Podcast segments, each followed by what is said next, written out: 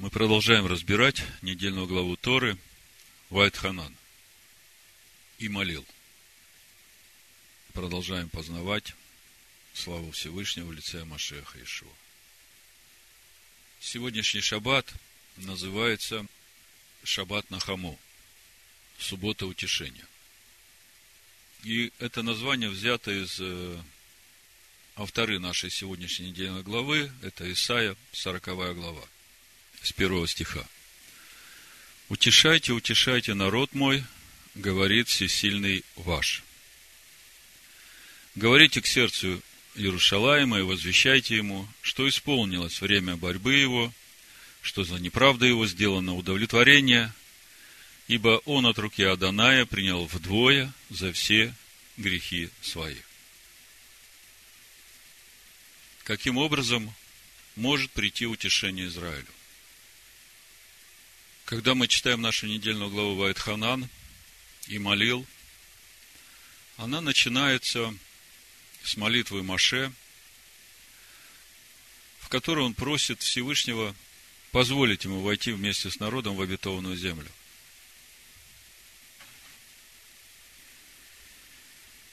И ответ Всевышнего был однозначен. Нет, Маша, ты не войдешь. Вот Егоша бен Нун, он уведет народ, и он разделит землю в наследие. Как же связана эта молитва Маше с названием нашего шаббата Шаббат Нахаму? Единственное утешение, которое может утешить сынов Израиля, это Машиах, живущий в их сердцах. Об этом мы можем прочитать во втором послании Коринфян, первой главе, с третьего стиха. Написано, благословен всесильный и Отец Господина нашего Ишуа Амашеха, Отец милосердия и всесильный всякого утешения, утешающий нас во всякой скорби нашей, чтобы и мы могли утешать находящихся во всякой скорби тем утешением, которым Всесильный утешает нас самих. Ибо по мере, как умножаются в нас страдания Машеха, умножается Машехом утешение наше. Другими словами, ничем другим душу человека утешить нельзя. Только Машехом. А для того, чтобы пришло утешение Машехом, нужно пройти через страдания Машеха.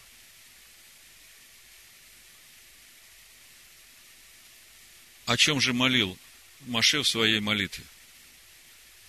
Когда Маше увидел те великие дела, которые стал Всевышний показывать, победу над Огом и Сихоном и единодушие сынов Израиля в этой войне –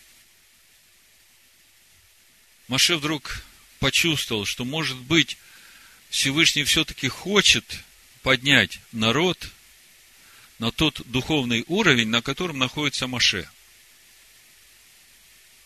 Мы об этом уже много раз говорили. Всевышний не разрешает Маше войти в обетованную землю по той причине, что духовный уровень Маше отличается от духовного уровня сынов Израиля.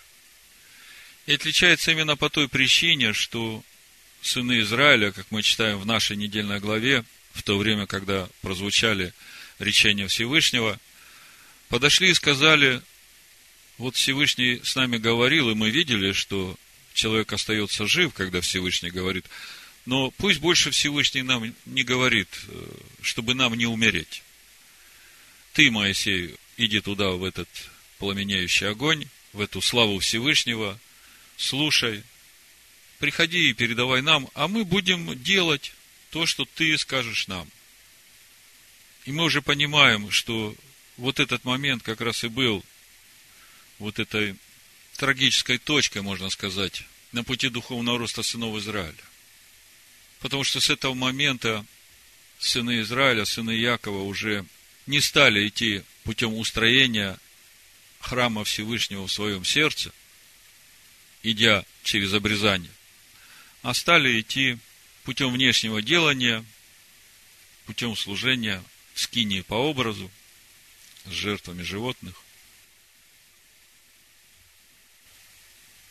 Так вот, Маше, когда увидел эти победы, он подумал, может быть, Всевышний все-таки по милости своей решил поднять народ на этот духовный уровень личного общения, и тогда он может войти. Но Всевышний сказал, что нет. И вот сегодня, спустя три с половиной тысячи лет примерно, мы говорим о том времени, когда Машех Ишуа уже пришел, и вот эта завеса, которая разорвана в храме, это как раз вот то, о чем Всевышний говорит. Не ожесточите сердец ваших, когда снова услышите мой голос. Когда Машех Иешуа взял на себя все наши грехи, разорвалась эта завеса внутри человека, и всякий, который принимает Машеха, его искупительную жертву в свое сердце, он снова получает эту возможность личного общения со Всевышним. И именно через это он становится на путь Авраама, путь устроения своей души в храм Всевышнего котором будет он обитать. Обитель для Всевышнего. И то, о чем мы сегодня будем говорить, очень важно для каждого ставшего на путь Аданая. Мы будем говорить о Всевышнем и о Его Сыне. Давайте э, откроем притчи, 30 главу, 4 стих. Написано – кто восходил на небо и не сходил? Кто собрал ветер в пригоршни свои? Кто завязал воду в одежду? Кто поставил все пределы земли? Какое имя ему и какое имя сыну его? Знаешь ли? Послушайте, это не Новый Завет. Это царь Соломон пишет – сын Давида. И здесь в тексте, я не знаю, как у вас, у меня в синодальном тексте, какое имя ему, ему с маленькой буквы, а должно быть написано с большой, потому что речь идет о Всевышнем. И какое имя сыну его, здесь тоже все должно быть с большой буквы, потому что речь идет о сыне Всевышнего. То есть понятие Сына Всевышнего есть в Торе и пророках. Поэтому то, о чем мы будем говорить, очень важно. И вместе с тем я понимаю, что все, о чем я буду говорить, все мои объяснения не помогут человеку, если сам Всевышний ему этого не откроет. А мы говорим сегодня об утешении Израиля. Именно эти откровения, откровения Его Слова, это и есть то утешение, которое может утешить всякого сына Израиля. Поэтому, прежде чем я начну говорить, я хочу помолиться очень простой молитвой, которую Всевышний положил мне на сердце. Я прошу Всевышнего о милости каждому, кто будет слушать эту проповедь.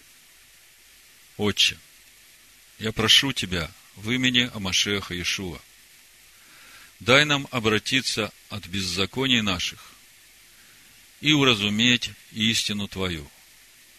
Амин. Эта молитва пришла ко мне из книги пророка Даниила.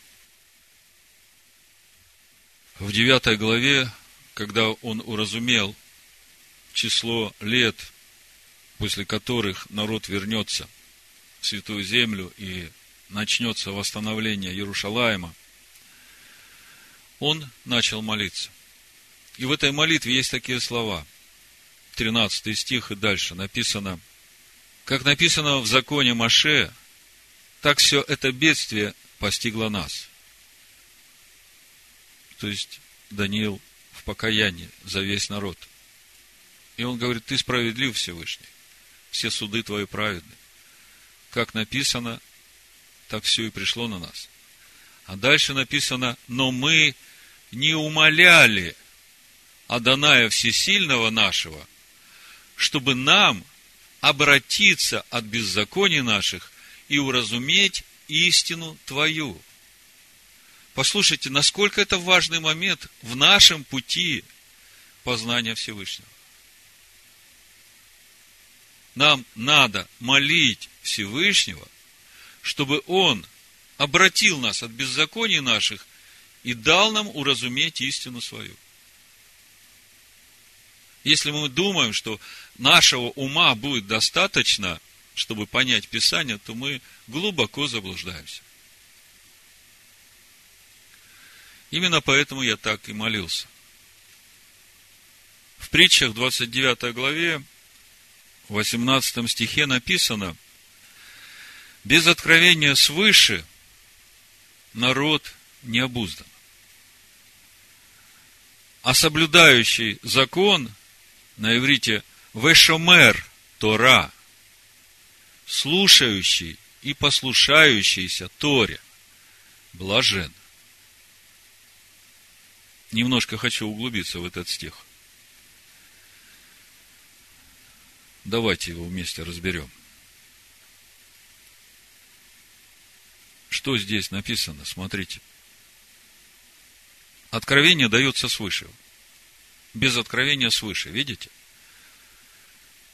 То есть человек его сам не может придумать. И если нет откровения, то народ не обуздан. Почему не обуздан? Потому что именно это откровение, которое дается свыше, оно и обуздывает человека. Каким образом обуздывает? Это откровение становится вот этим естеством внутреннего человека, вот этой новой природой в человеке, его мыслями души. И когда меняются мысли души человека, обновляется дух ума его, он начинает думать по-другому, он начинает говорить по-другому, он начинает поступать по-другому. Но это все через откровение свыше. А дальше написано, а соблюдающий Вешамер Тора блажен. То есть, блажен, кто слушает Тору и послушается ей – спрашивается, почему он блажен и как это связано с откровениями свыше? Напрямую связано. Когда человек слушает Тору и послушается ей, когда он вникает в нее, и Всевышний видит это смирение, эту нищету духа в человеке, он раскрывает ему то, что написано в Торе – и человек получает это откровение, и он становится блажен, потому что обрел эту новую природу. И он уже и думает, и поступает так. И ему уже не надо как бы напрягаться, чтобы, не дай Бог, что-то не сделать. Обрезалось сердце через это откровение. Откровение вошло в человека он блажен. То есть первая мысль, для того, чтобы стать обузданным, нужно вникать в Тору, слушать и послушаться. И тогда будешь блажен. И второе место Писания об этом же, это 24-й псалом. Это все связано с утешением. С утешением, которое всякий, ставший на путь познания Всевышнего, может получить. И Всевышний сегодня говорит, утешайте народ мой. 24-й псалом, 8 стих и дальше. Благ и праведен Адонай, посему наставляет грешников на путь.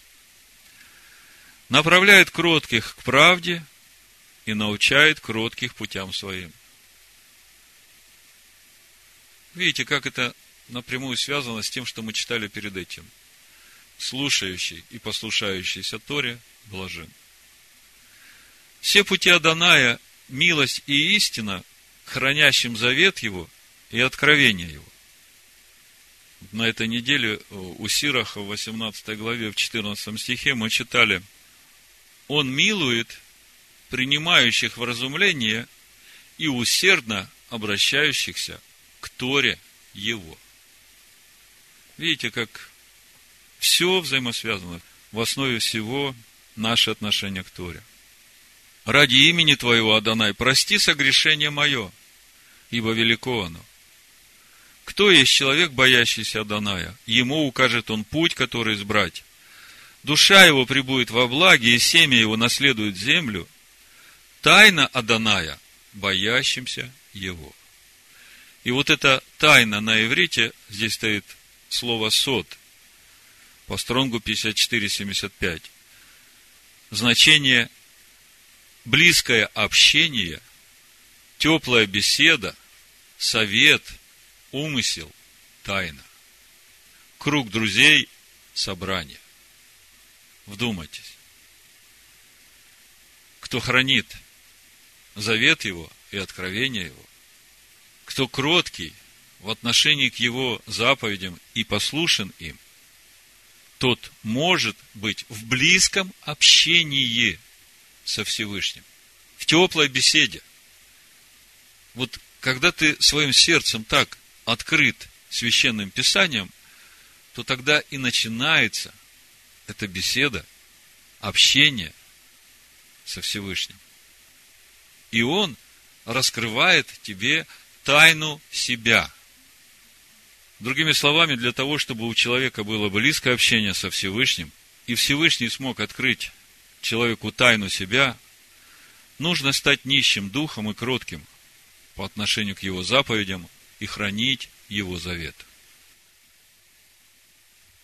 Именно поэтому я и молился сегодня этой молитвой. Рекомендую вам включить эту молитву в свои ежедневные молитвы, как о себе, так и о всем Израиле. И все это напрямую связано с тем, о чем мы сегодня будем говорить. О тайне Аданая. О Всевышнем и о его сыне.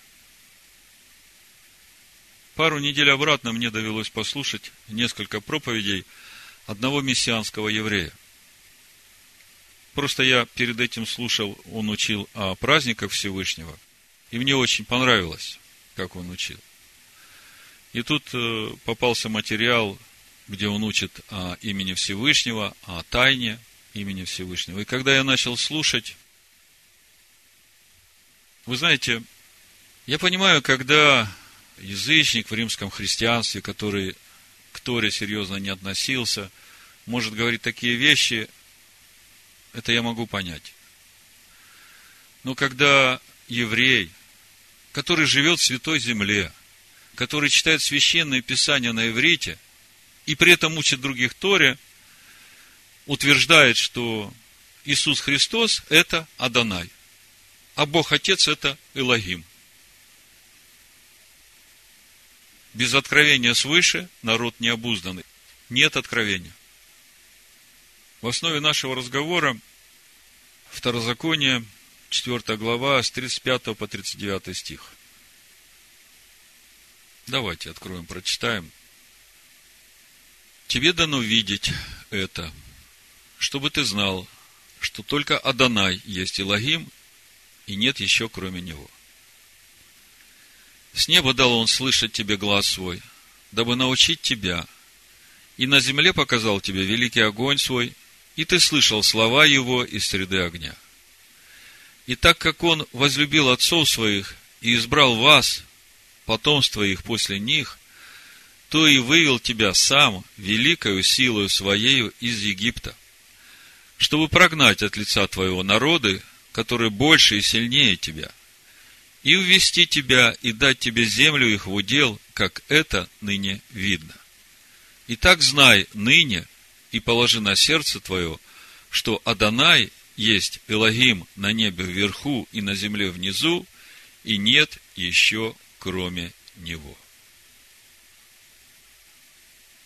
Вы знаете, вот когда читаешь нашу недельную главу, здесь же в 4 главе, чуть раньше, Маша говорит с 15 стиха, твердо держите в душах ваших, что вы не видели никакого образа в тот день, когда говорил к вам Адонай на Хариве из среды огня. Дабы вы не развратились и не сделали себе изваяний, изображений какого-либо кумира, представляющих мужчину или женщину. Здесь я остановлюсь. То есть, Всевышний предупреждает свой народ о том, чтобы они не делали никаких материальных образов. И вместе с тем, слово «образ» нам очень близко. Когда мы начинаем читать книгу Барышит, первую главу, о том, как творит Всевышний этот мир и как творит человека, в 26 стихе мы читаем «И сказал Илогим, сотворим человека по образу нашему, по подобию нашему». С одной стороны, Всевышний говорит, твердо держите в душах ваших, что вы не видели никакого образа, а только слышали. А с другой стороны, Всевышний говорит, сотворим человека по образу нашему и по подобию нашему. И там образ, и здесь образ. Скажите, чем отличаются эти два образа? В Дворим, 4 главе, там материальный образ, то есть это восприятие плотского человека, а в Берешит мы видим духовный образ. Образ, по которому Всевышний будет творить человека. А этот образ, он по образу Всевышнего. Скажите, какова суть этого образа, если Всевышний есть Дух? Этот образ тоже духовен. Он тоже дух. И мы понимаем, что это дух Машиаха, в котором живет Дух Всевышнего. И это Сын Всевышнего.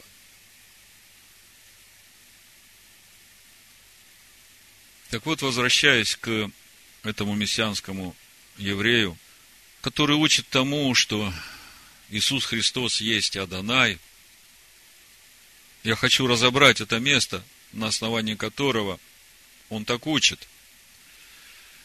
И хочу разобрать именно с той целью, чтобы пришло это откровение о том, кто же есть на самом деле Сын Всевышнего и какая у него связь с именем своего отца Аданая. Это филиппийцам вторая глава. Я прочитаю с 5 стиха по 11, сначала в синодальном переводе – а потом э, в переводе Дэвида Штерна еврейский Новый Завет. Филиппийцам 2 глава с 5 стиха. Ибо у вас должны быть те же чувствования, какие и в Машеяхе Иешуа. Он, будучи образом Всевышнего, не почитал хищением быть равным всесильному, но уничижил себя самого, приняв образ раба, сделавшись подобным человеком и по виду став как человек, смирил себя, был послушным даже до смерти и смерти крестной. Посему и Всесильный превознес его и дал ему имя выше всякого имени, дабы перед именем Ишуа преклонилось всякое колено небесных, земных и преисподних, и всякий язык исповедал, что Адонай, Ишуа Машиах, в славу Бога Отца. с 9 по 11 стих в переводе Дэвида Штерна звучит так. 9 стих, филиппийцам 2 глава. Поэтому Бог превознес его и дал ему имя выше всех остальных имен. Вы знаете, когда в Писаниях мы читаем об имени, то речь не идет о буквах, которыми написано имя, фамилия в паспорте а речь идет о сущности того, о имени которого мы говорим. Какое же имя дал Всевышний Иешуа, которое является выше всех остальных имен? Вопрос. Десятый стих. Чтобы в знак уважения к имени данному Иешуа, таков перевод Давида Штерна, преклонилось всякое колено на небесах, на земле и под землей. И всякий язык признал, что Машиах Иешуа, тире, Адонай, славу Бога Отца. Вот именно этот стих лежит в основании этих утверждений Мессия Иешуа, Машиах Иешуа, Адонай. Если Машиах Иешуа Адонай, тогда уместно спросить, тогда что значит в славу Бога Отца? Как написано? Чтобы всякий язык признал, что Машех Иешуа Адонай в славу Бога Отца. Мы ведь все знаем, что Машех Иешуа сын Бога Отца – так вот, послушайте, что получается. Если Машех Иешуа сын Всевышнего, и он является Аданаем, славу Бога Отца, то тогда простой вывод, Адонай – это сын Бога? Вы понимаете, к чему приводит это утверждение? Мы только что читали в Дворим 4 главе. 35 стих. Тебе дано видеть это, чтобы ты знал, что только Адонай есть Илогим, и нет еще кроме него. На иврите написано, прочитаю все пословно. Ата, ареата, ладаат. Тебе дано увидеть к познанию. Ки Адонай, гу, а Элогим, что Адонай, он, этот Элогим. Эйн от Мильвадо. Нет еще другого. Мильвадо в переводе с иврита часть, член, росток, побег, отрасль. Эйн от Мильвадо. Нет больше никакой части, никакого ростка, никакого побега, Адонай гу айлахим. Все. Гу – это он. Артикль га говорит этот Элогим. Это тот, которым сотворен этот мир. Адонай гу айлахим. Эйн от мильвадо. Дальше в 39 стихе здесь же читаем. Итак, ныне, знай и положи на сердце твое – что Адана есть Илогим на небе вверху и на земле внизу, и нет еще кроме него. Читаю на иврите с пословным переводом. В ядаат айом. И познай сегодня. Даат – это не просто умственное знание. Это познание сердцем. Это единение с Словом Всевышнего. Познай сегодня. В ашвота эль львавеха. И вложи в сердце твое, на сердце твое. Ки Адонай гу аэлагим башамаем мимааль в аль эрец митахат что Адонай, он, этот Элогим, на небе вверху и на земле внизу, эйн от, нет еще. Я говорю, я понимаю, если бы язычник, который читает только Новый Завет, вот читая как бы прямолинейно то, что написано у филиппийцев во второй главе, в одиннадцатом стихе, чтобы всякий язык признал, что Машех Иешуа Адонай, ну и то, в славу Бога Отца, тут уже как бы вопрос может возникнуть. Но поскольку он не читал в Дворим 4 главе 35 и 39 стих, то можно его понять. Он может в своем уме как бы такую логику вывести, что Адонай – это сын Бога, а Элогим – это Бог Отец. Но это же не соответствует истине Писаний. Мы только что прочитали, что Адонай, Он и есть этот Илогим на небе вверху и на земле внизу. И нет другого. Никаких росточков, никаких отделений. Он один, он един. Все им живет и движется и существует. И нет вообще больше никаких богов. Другое дело, почему в одном месте мы читаем, используется имя Элогим, а в другом месте используется имя Адонай. Так э, мы об этом уже много говорили. Это две грани Всевышнего, которые раскрываются в этом мире. Когда речь идет о мире суда, тогда раскрывается Элогим. Когда речь идет о милости, тогда раскрывается имя Адонай. Вот если мы посмотрим на то, как творился этот мир, мы видим, что в первой главе Берешит весь мир творит Элогим. Начинается первая глава с первого стиха. Берешит бара Элогим, это Ашамаем, это Аэрец. Элогим, всесильный. А дальше во второй главе, когда мы уже читаем о том, что Всевышний начинает творить человека из праха, допустим, в седьмом стихе, и создал Адонай Элогим, человека из праха земного.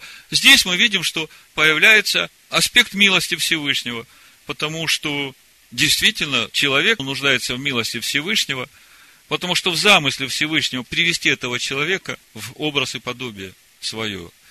И, в общем-то, ради этого и Агнец был заклан еще от сотворения мира.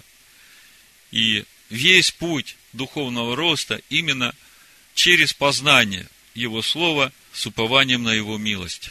Потому что вот эта новая природа в нас, вот эти откровения в нас, они по большей части приходят именно через наше раскаяние, когда мы уже знаем, как надо, и еще не делаем, и потом приходит в нашу жизнь испытания и скорби, и тогда мы сами удостоверяемся в том, что единственный правильный путь – это так, как говорит Слово, и мы выбираем Слово, и мы приходим в раскаяние перед Всевышним, и как мы читали у Сираха сегодня, в 18 главе, он милует принимающих вразумление в 14 стихе. Он милует принимающих вразумление и усердно обращающихся к закону его, к Торе его. Что же значит превознес его всесильный и дал ему имя выше всех остальных имен? Речь идет о Иешуа, потому что дальше в 10 стихе мы читаем, чтобы в знак уважения к имени данному Иешуа. О каком имени идет речь, которое было дано Иешуа? Не Машеху, а Иешуа. Сейчас мы об этом немножко поговорим. Вот смотрите.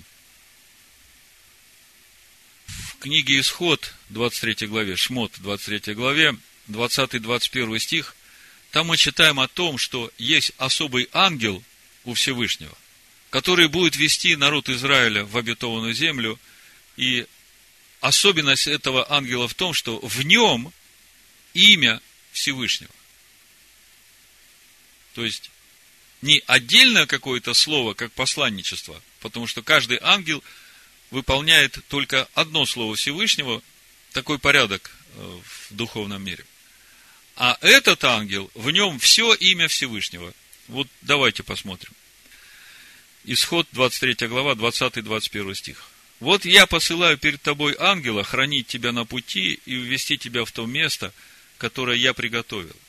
Блюди себя пред лицом его и слушай гласа его. Не упорствуй против него, потому что он не простит греха вашего, ибо имя мое в нем. Имя мое в нем. Что значит имя мое в нем? Когда мы говорим имя, мы говорим о сущности Всевышнего. То есть, вот этот особенный ангел, мудрецы Торы его так и называют, это не простой ангел, это особенный ангел. Я не буду называть его имен, потому что я знаю, что это и есть Сын Всевышнего, Машиах. И в послании евреям 10 главе мы читаем, что Машиах приходит в этот мир через рождение этого младенца – Младенец родился нам, сын дан нам. И потому Машех, входя в мир, говорит, жертву всесожжений ты не восхотел, но тело уготовал мне. И вот этот младенец, который родился, это Иешуа. Машех пришел через рождение Иешуа в этот мир. И сейчас мы читаем о том, что Иешуа дается имя, которое превыше всех имен. Вопрос, какое же имя ему дается? Только что мы читали о Машехе, в котором имя Всевышнего, тот, который ведет народ Израиля в землю. А теперь мы читаем о Иешуа, которому дается имя. Вы все помните 117-й псалом, давайте откроем. Очень важный псалом, когда мы празднуем пасхальный седер, это одна из центральных молитв в пасхальном седере. Когда мы молимся седьмой день праздника Цукот, перед наступлением Шмини Ацерет, восьмого дня, мы также молимся этой молитвой. В 26 стихе написано «Благословен грядущий во имя Аданая». А чуть выше мы читаем о камне, который отвергли строители, который сделался главою угла. И мы понимаем, что речь идет о Машеахе Иешуа. И Машех Иешуа сам об этом учит в Евангелиях, когда он священникам говорит, а что вы думаете о камне, который отвергли строители? Он рассказывает им притчу о виноградарях, которые не приносили хозяину винограда плоды этого виноградника вовремя. И он тогда говорит, что же сделает хозяин виноградника, когда придет? Он говорит, отберет виноградник у этих виноградарей и отдаст другим.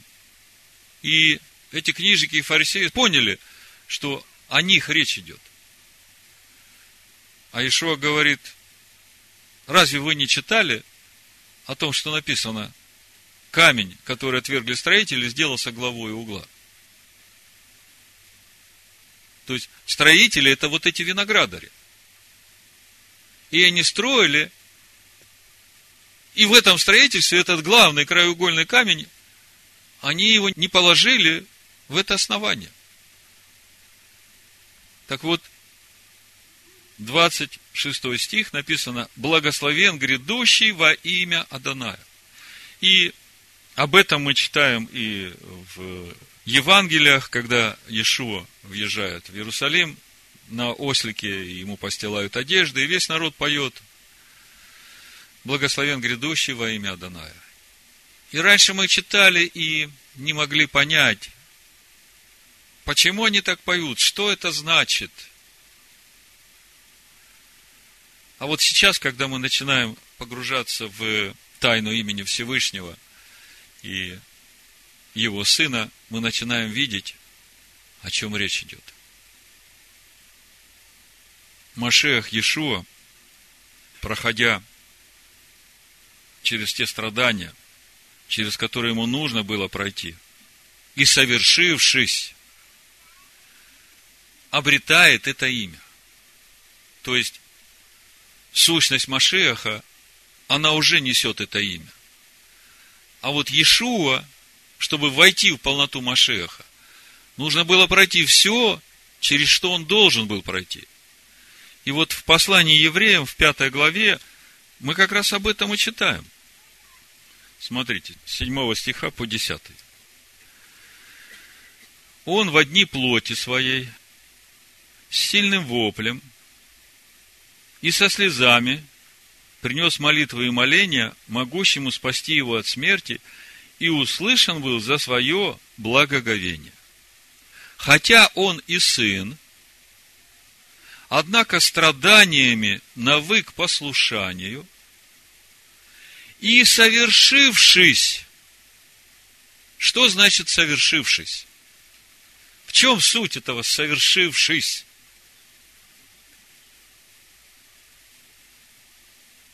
Такое понятие, как полнота, такое понятие, как целостность. Как они приходят?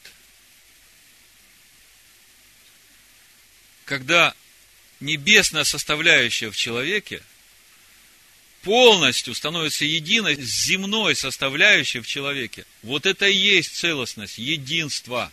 Вот это и есть полнота Машеха в человеке. И вот то, через что прошел Машех Иешуа, Иешуа вошел в эту полноту. Вы понимаете? И потому вот в Филиппийцах, когда мы читаем о том, что Иешуа дано это имя, которое превыше всех имен, речь идет о вот этом единстве человеческой души, которая Иешуа, с небесно составляющей в душе Иешуа, которая есть Машиах, которые соединились в одно целое. И через это Иешуа обретает это имя, полноту имени Всевышнего. И нарекается священником по чину Мелхиседека. Прочитаю еще раз в переводе Давида Штерна, чтобы вы все это могли увидеть. И потому Бог превознес его и дал ему имя выше всех остальных имен. И мы теперь понимаем, что имя, речь идет о сущности Аданая. А сущность Аданая – это сущность Всевышнего, потому что Адонай есть Илогим, и нет другого. Чтобы в знак уважения к имени, данному Иешуа, видите, как у Штерна переведено? В знак уважения к имени, данному к Иешуа. Не просто к Иешуа, а к имени данному Иешуа, то есть ко Всевышнему, к сущности Всевышнего, преклонило всякое колено на небесах, на земле и под землей. Вы знаете, что в Израиле предпочитают произносить имя Всевышнего не Адонай, речь идет о четырехбуквенном имени Всевышнего, а предпочитают говорить Ашем, это имя.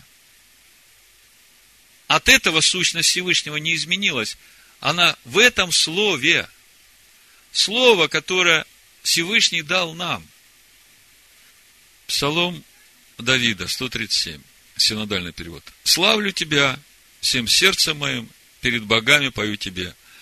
Поклоняюсь пред святым храмом Твоим и славлю имя Твое за милость Твою и за истину Твою. Ибо Ты возвеличил Слово Твое превыше всякого имени Твоего. Слово Всевышнего, которое раскрывает сущность Всевышнего. У Всевышнего много имен, но все другие имена, они говорят о его делах. А Слово Всевышнего раскрывает его сущность. И его сущность – милость и истина. И он – Бог справедливый, судья праведный чтобы в знак уважения к имени данному Иешуа преклонило всякое колено на небесах, на земле и под землей, и всякий язык признал, что Машех Иешуа, Адонай, в славу Бога Отца. То есть мы уже знаем, что Адонай не есть сын Бога, потому что Адонай есть Илогим, а Машех Иешуа мы знаем, что он сын Бога. И теперь мы понимаем, о чем речь идет. Машех Ишуа Адонай в славу Бога Отца.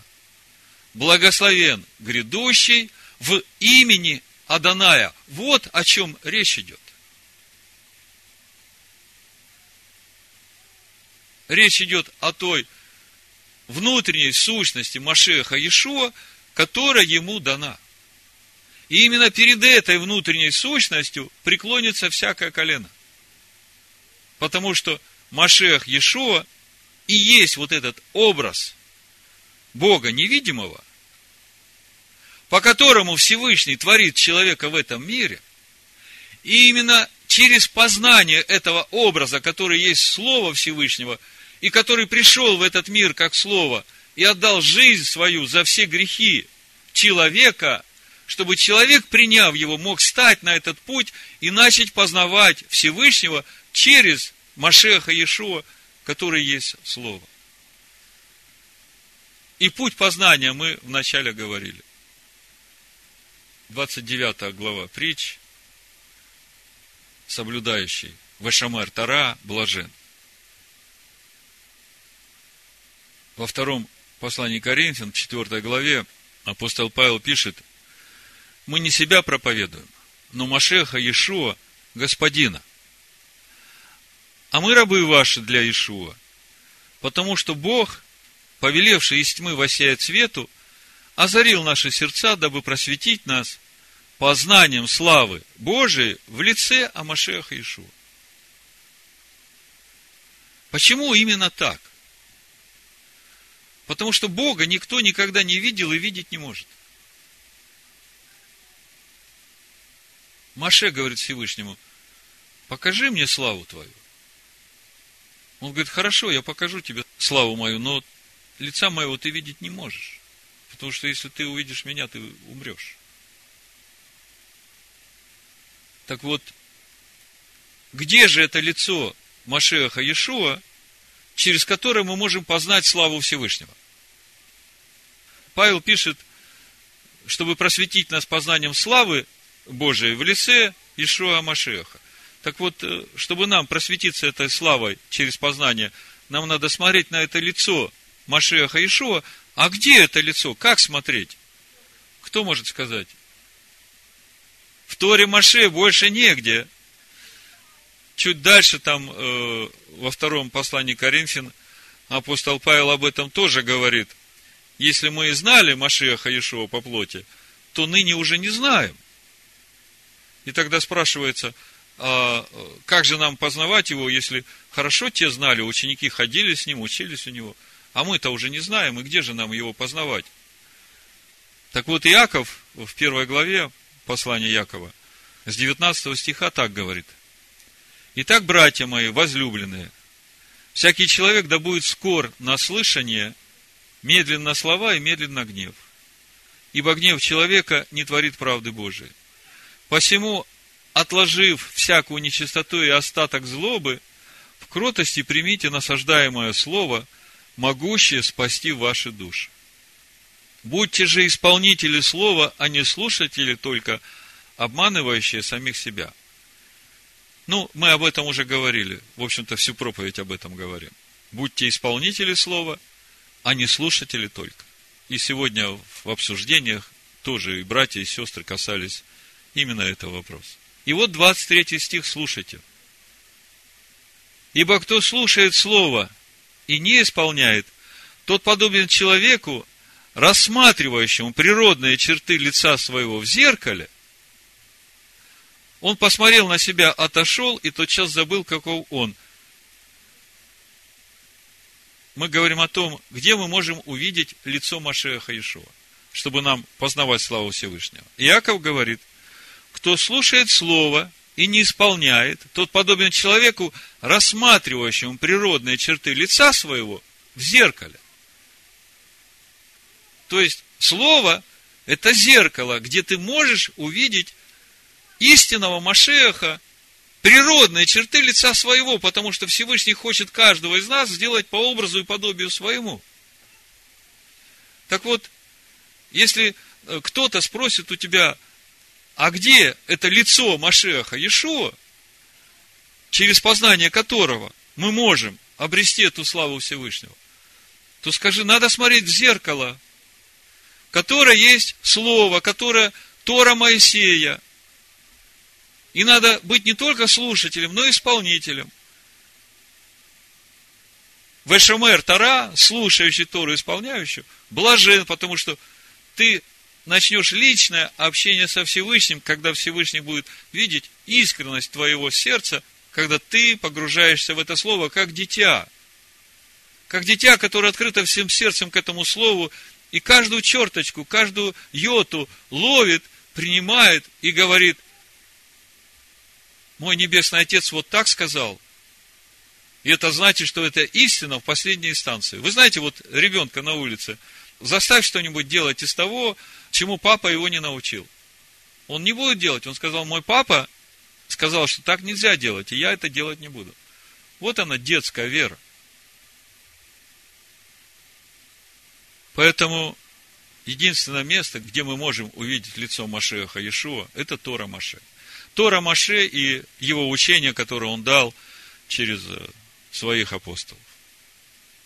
Ну и теперь еще несколько мест Писания из 20 э, главы Евангелия от Иоанна. Очень интересная глава. Мы будем читать сейчас э, несколько стихов, но читать все будем в контексте 28 стиха, где написано, Фома сказал ему в ответ, Господь мой и Бог мой. Начнем с 17 стиха. 20 глава Евангелия от Иоанна. Ишо говорит ей, Марии, не прикасайся ко мне, ибо я еще не вошел к отцу моему. То есть это Иешуа, который уже воскрес. А иди к братьям моим и скажи им, восхожу к отцу моему и к отцу вашему, к Богу моему и к Богу вашему. То есть, воскресший Иешуа говорит своим ученикам, что он восходит к своему отцу, и это и ваш отец, не только мой. И тогда Иешуа точно не Бог Отец. Потому что он сам говорит, восхожу к Отцу. Дальше 30-31 стих в 20 главе Иоанна читаем. Много сотворил Иешуа перед учениками своими и других чудес, о которых не написано в книге сей. Сие же написал, дабы вы уверовали, что Ишуа есть Машиах, Сын Божий, и веруя имели жизнь во имя Его. Послушайте, все Евангелие от Иоанна написано для того, чтобы все уверовали, что Иешуа есть Машех, Сын Божий. Начиная с первого стиха Евангелия от Иоанна, первой главы. Вначале было Слово, и Слово было Бог. Помните, да? на основании которого все говорят, вот же написано, что Слово – это Иисус Христос, и Он Бог. А Иоанн говорит, вот все, что я написал, я написал для того, чтобы все уверовали, что Иешуа не Бог Отец, а Машиах, Сын Божий. Да? Ну, как бы вот э, в этом понимании давайте теперь перейдем к главному фрагменту этой главы, который в общем-то, так же, как и филиппийцам вторая глава, если не иметь откровения, доводит до необузданности. Буду читать с 24 стиха, и когда я буду читать, самый простой вопрос для вас, чтобы вы начали мыслить. Чему не мог поверить Фома? Да? Вот давайте прочитаем, а вы попробуйте сформулировать. Фома же один из двенадцати, называемый близнец, не был тут с ними, когда приходил Иешуа.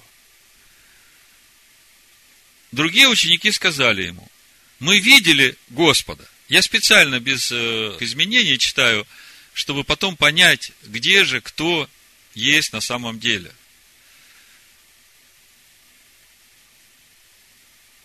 Какое имя Всевышнему и какое имя Сыну Его, знаешь ли? Но он сказал им, если не увижу на руках его ран от гвоздей, и не вложу перста моего в раны от гвоздей, и не вложу руки моей в ребра его, не поверю.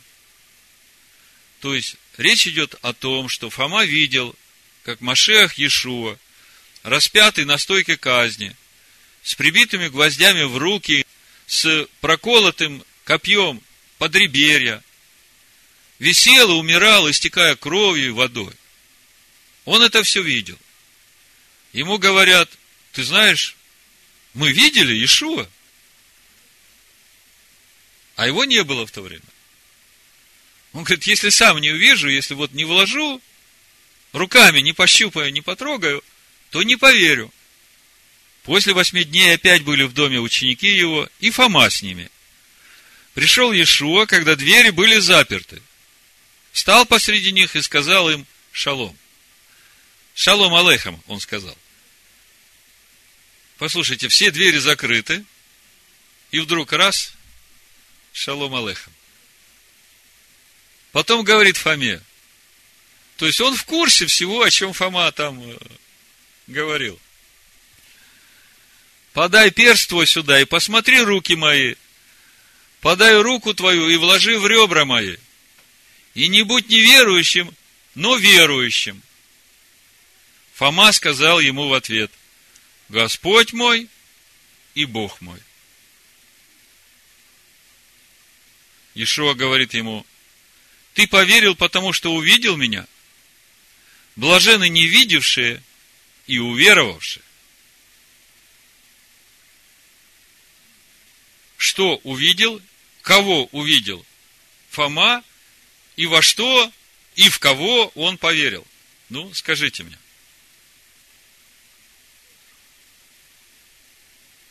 Потому что вот этот вот 28 э, стих, он как бы всех приводит к необузданности, без откровения. Во-первых, он поверил, что Ишуа воскрес.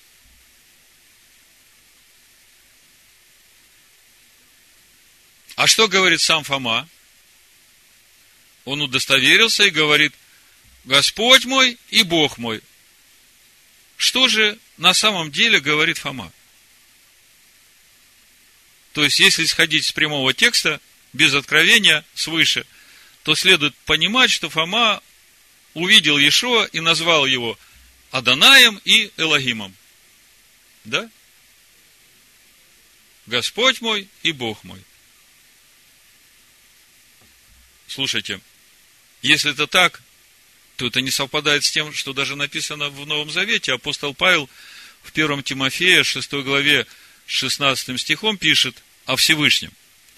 Единый, имеющий бессмертие, который обитает в неприступном свете, которого никто из человеков не видел и видеть не может, ему честь и держава вечная.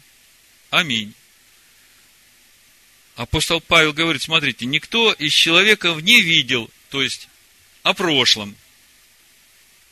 И Павел это пишет послание уже после того, как Фома видел и уверовал. Тогда вопрос, кого и что увидел Фома и во что уверовал? Что значит его слова? Господь мой и Бог мой. То есть, тут одно из двух. Или Фома действительно увидел того, кого никогда нельзя видеть, который обитает в неприступном свете, или о чем-то другом говорит Фома, когда говорит Господь мой и Бог мой. Ну, по порядку. Учитывая весь контекст вот этого эпизода с Фомой, первое, что надо увидеть и понять, то, что Фома сначала не верил, что Иешуа воскрес, а теперь, когда он увидел его и потрогал его, он поверил, что Иешуа воскрес. И вот это очень важный момент, потому что э, то, что дальше он скажет, в послании римлянам 8 главе, апостол Павел об этом говорит. Смотрите. 8 глава римлянам, с 9 стиха буду читать чуть раньше. Но вы не по плоти живете, а по духу, если только Дух Всевышнего живет в вас. Дух Всевышнего, Руах Элогим. Если же кто Духа Машеха не имеет, тот и не его, а здесь Руах Машеха. Мы как-то уже разбирали это место и задавались вопросом, так сколько же духов там в человеке живет? Ответ очень простой. Дух Всевышнего может жить только в духе Машеха. Помните, вначале мы начали говорить о образах. Есть образ, который нельзя делать материальным, а есть образ, по образу которого Всевышний творит человека. А этот образ по образу Всевышнего, и мы говорили, что Всевышний есть Дух. А вот этот образ, это и есть Дух Машеха, в котором живет сущность Всевышнего, Дух Всевышнего. Вот об этом Павел здесь и говорит. Вы по Духу живете, если Дух Всевышнего живет в вас. Но Дух Всевышнего напрямую в нас жить не может, потому что ни одно творение не может выдержать напрямую раскрытие Духа Всевышнего. Если же кто Духа Машеха не имеет, тот и не его. Смотрите, как очень все взаимосвязано. Дух Всевышнего живет в Духе Машеха. А Духом Машеха живет Слово, потому что Он Слово, а Слово живое. Ишуа об этом в Евангелии от Иоанна в 6 главе говорит, все слова, которые я говорю вам, от начала говорит он нам, суть дух и жизнь. Суть этих слов – дух. Что значит дух? Это не просто дуновение ветра. Это сущность имени Всевышнего. Чувствуете разницу? Имя мое в нем. А если Машех в вас, то тело мертво для греха, но дух жив для праведности. И вот 11 стих, это как раз вот то, что даст нам понять, что сказал Фома в 28 стихе, Господь мой и Бог мой. Написано, Римлянам 8.11.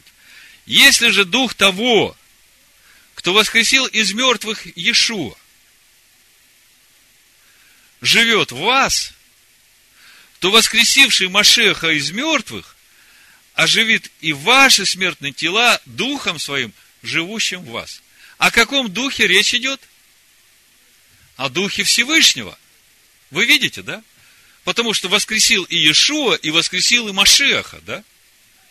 Как мы чуть раньше, в девятом стихе читали, если Дух Божий живет в вас, то вы по Духу живете. А кто Духа Машеха не имеет, тот и не его. Да? И вот мы видим, Павел говорит, что Дух Всевышнего воскресил из мертвых Иешуа и Машех. Так вот, Фома, глядя на Иешуа и удостоверившись, что это его господин, его учитель,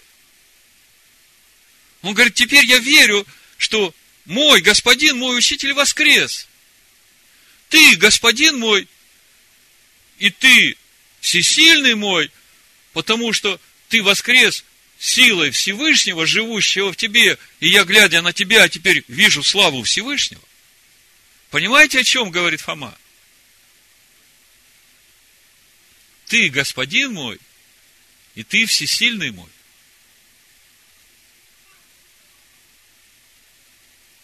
Но опять же, та же самая тема, как мы читаем в переводе Дэвида Штерна. Всякий язык признал, что Мессия Иешуа Адонай в славу Бога Отца. Да?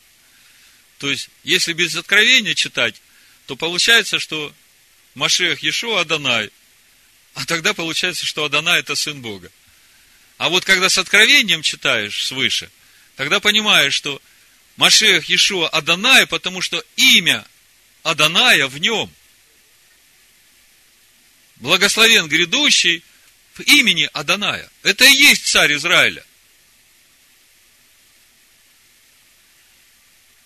Есть древний мидраж в иудейской традиции, очень древний. Ну, простите меня, если я не слово в слово скажу, но мысль такая. Благословен народ, у которого царь назван по имени Всевышнего, и город, в котором он живет – назван именем Всевышнего. Вот такая мысль. Так вот, та же самая мысль и у Фомы. Ты господин мой, и ты всесильный мой. Не Машех Иешуа всесильный, но всесильный, живущий в нем, воскресил его из мертвых, и Фома в этом удостоверился. Ну и еще один вопрос, короткий вопрос, просто э, недавно было письмо на сайт, э, человек задал вопрос, а обратного адреса не написал. Ну, часто так бывает, или ошибка в обратном адресе, или просто не пишут, и как бы я рад бы ответить, ответил, отправляю, а письмо не уходит. Адресата нет. Так вот, э, автор спрашивает, как вы это поясните? и приводит э, местописание Деяния, 2 главу, 14 стих. Ибо Давид не вошел на небеса, но сам говорит, сказал Господь Господу моему, сиди одесную меня, доколе положу врагов твоих в подножие ног твоих. Я так понял, суть вопроса в том, что автор этого э, письма спрашивает, что значит слова «сказал Господь Господу моему». То есть, э, кто с кем разговаривает и кто есть кто. Здесь все очень просто. Лука ссылается на псалом Давида и цитирует э, первый стих 109 псалма. Э, нам достаточно посмотреть этот текст в оригинале, И сразу станет понятно, о чем речь. 109-й псалом, первый стих, начало прочитаю на иврите. Ледавид Мизмор, псалом Давида. Неум, изречение. Адонай ла Адони. То есть, вот, если смотреть в тексте, то написано Неум, четырехбуквенное имя Всевышнего. Мы говорим Адонай, в Израиле говорят Ашем. Ла Адони. Адони, Адон, господин, а Адони – господин мой. И то есть, если читать по смыслу, что здесь пишется в псалме Давида, то псалом начинается так, что сказал тетраграмматон, четырехбуквенное имя Всевышнего, господину моему. И когда мы дальше начинаем читать контекст 109-го псалма, то мы видим, что господин этот, это и есть Машех. Вот давайте прочитаем, вы увидите. Псалом Давида сказал Адонай Адани. Сказал Ашем господину моему, сиди одесную меня, доколе положу врагов твоих под ножи ног твоих. Жезл силы твоей пошлет Адонай Сиона, господствуй среди врагов твоих. В день силы твоей народ твой готов в благолепии святыни. Ищ чрева прежде денницы, подобно росе рождения твое – клялся Адонай и не раскается, ты священник по чину Милхиседека. То есть, вот мы видим, с кем разговаривает Адонай. С господином Давида, которого Всевышний называет священником по чину Милхиседека. Речь идет о Машехе Иешуа. Адонай одесную тебя, он в день гнева своего поразит царей, совершит суд над народами, наполнит землю трупами, сокрушит голову в земле обширной, из потока на пути будет пить, и потом вознесет главу. Другими словами, вот из контекста этого псалма и вот этой формы обращения Всевышнего к Машеху Иешуа, следует понимать, что в Новом Завете, везде, где мы читаем слово «Господь», которое связано с Машехом Иешуа, нужно читать не как Адонай, тетраграмматон, а как Адон, господин. Сказал Адонай, Адони, господину моему. Вот э, если у кого есть восточно-смысловой перевод, там это э, очень четко отмечено. В Новом Завете, там везде, где э, стоит слово Бог, у нас в синодальном, там везде написано Всевышний. А там, где у нас в синодальном Новом Завете стоит Господь, и идет обращение к Иешуа Машеху, там везде стоит слово повелитель. А когда смотришь на значение слова Адон, он как раз и вмещает в себя и господин, и владыка, и властитель, и повелитель. Все это с иврита Адон.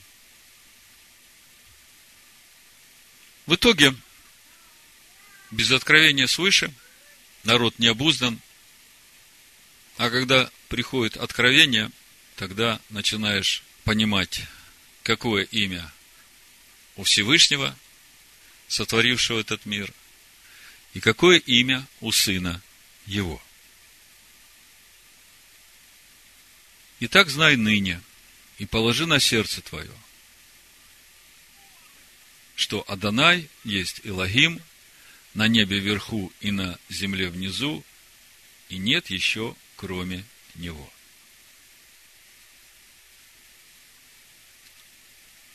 Его никто никогда не видел, но все им живет и движется и существует. И весь этот мир Он сотворил в Своем Сыне, который есть образ Его. И раскрывается Он человеку именно через свой образ – и его цель и замысел – сотворить человека именно по этому образу. Но для того, чтобы Всевышний мог открыть тайну себя, нам нужно стать нищими духом, кроткими по отношению к Его Слову, шомер Тора, слушай и послушайся, и тогда Он откроет тебе тайну себя. тогда ты будешь иметь с ним личное общение. И он тебе откроет все тайны. Поэтому я молюсь сегодня о его народе, находящемся в Вавилоне, и также о всех выходящих оттуда, в том числе и о мессианских братьях, евреях, которые все еще проповедуют о том, что Иисус Христос Адонай. Молюсь Всевышнему, чтобы Он простил нам беззакония наши и дал нам уразуметь истину Его в имени Амашеха Иешуа.